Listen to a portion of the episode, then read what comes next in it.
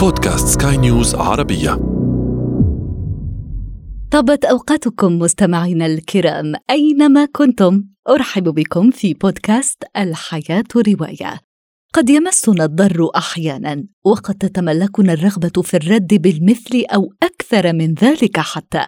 تلك النزعة نحو الانتقام التي يمشي خلفها أبطال رواياتنا في هذا العدد. أتمنى لكم متابعة طيبة. الحياة رواية.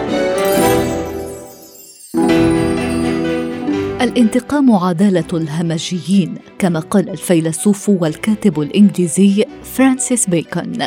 وكم من دمار حل بين ثأر وثأر مضاد لكنه لم يردع البشر عن غريزتهم الأزلية. To be هناك شيء فاسد في مملكة الدنمارك. في المساء يتراءى شبح الملك الراحل في ضباب قلعة إلسينار. يصرخ طالبا الانتقام من شقيقه كلوديوس القاتل الجبان الذي استحوذ على عرشه وملكته. هاملت رائعة الأديب الإنجليزي ويليام شكسبير وهاملت ابن الملك المغدور قطع وعدا على نفسه بألا تمر جريمة عمه بدون عقاب وعلى حافة الهوية يتأرجح. أكون أو لا أكون؟ مسرحية داخل مسرحية. هل جن هاملت حقا أم أنه يتظاهر لغاية في نفسه؟ موت محبوبة هاملت أوفيليا ينذر بدوره بكوارث أخرى. في قلب تراجيديا تسير ببطء على إيقاع هاملت المتردد. تتعالى أصوات الانتقام والحب والموت. يقول شكسبير هكذا النفوس التي أمرضتها الخطيئة ترى كل قليل كثيرا وتخشى من كل طيف حسابا وتظن في كل حساب عقابا. تتولى هي كشف خطاياها من حيث تتغالى في ستر خباياها.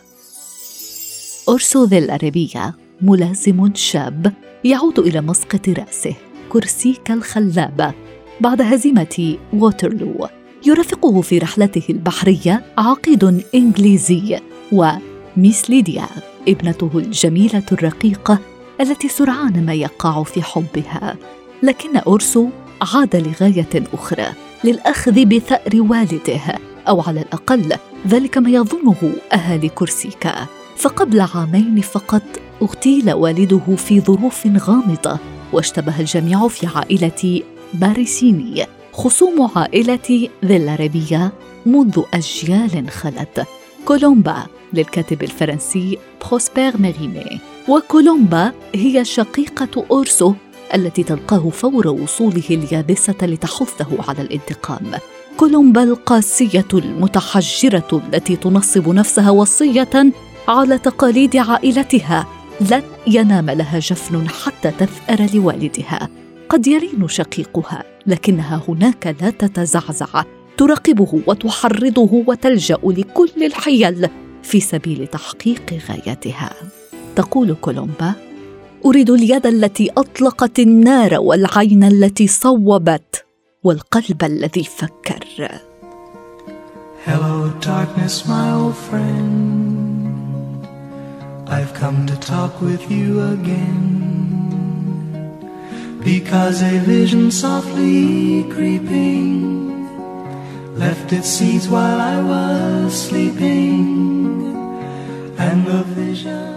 اذا كنت تسعى للانتقام فقم بحفر قبرين واحد لضحيتك واخر لك اقرا لكم من فانديتا روايه الكاتب الانجليزي آر جي ايلوري وكما يوحي بذلك اسمها هي قصة عن الانتقام. قاتل محترف لم يهب شيئا وهو يخلف الجثث من ورائه. من نيويورك إلى نيو أورلينز وصولا لكوبا. طيلة خمسة عقود قضاها في خدمة المافيا. إرنستو بيريز شخصية رهيبة. ومع ذلك يجعلنا الكاتب نتعلق به. شئنا أم أبينا؟ سنشعر بالتعاطف معه وهو يحكي لمحقق عن خمسين سنة قضاها في خدمة الإجرام والمافيا في الولايات المتحدة. خمسون سنة بين الولاء والخيانة وهوس الانتقام بين الاختيار والمسؤولية. هل يمكننا العودة إلى الوراء والحصول على فرصة أخرى؟ الحياة رواية. وفي ختام هذا العدد أشكر لكم وفاءكم وطيب إصغائكم مستمعينا الكرام. بإمكانكم تحميل هذا البودكاست عبر منصات أبل وجوجل وغيرها حيث بإمكانكم أيضا ترك آرائكم وتعليقاتكم ومقترحاتكم. كنت معكم أنا إيمان جبور. يتجدد لقاؤنا في العدد المقبل.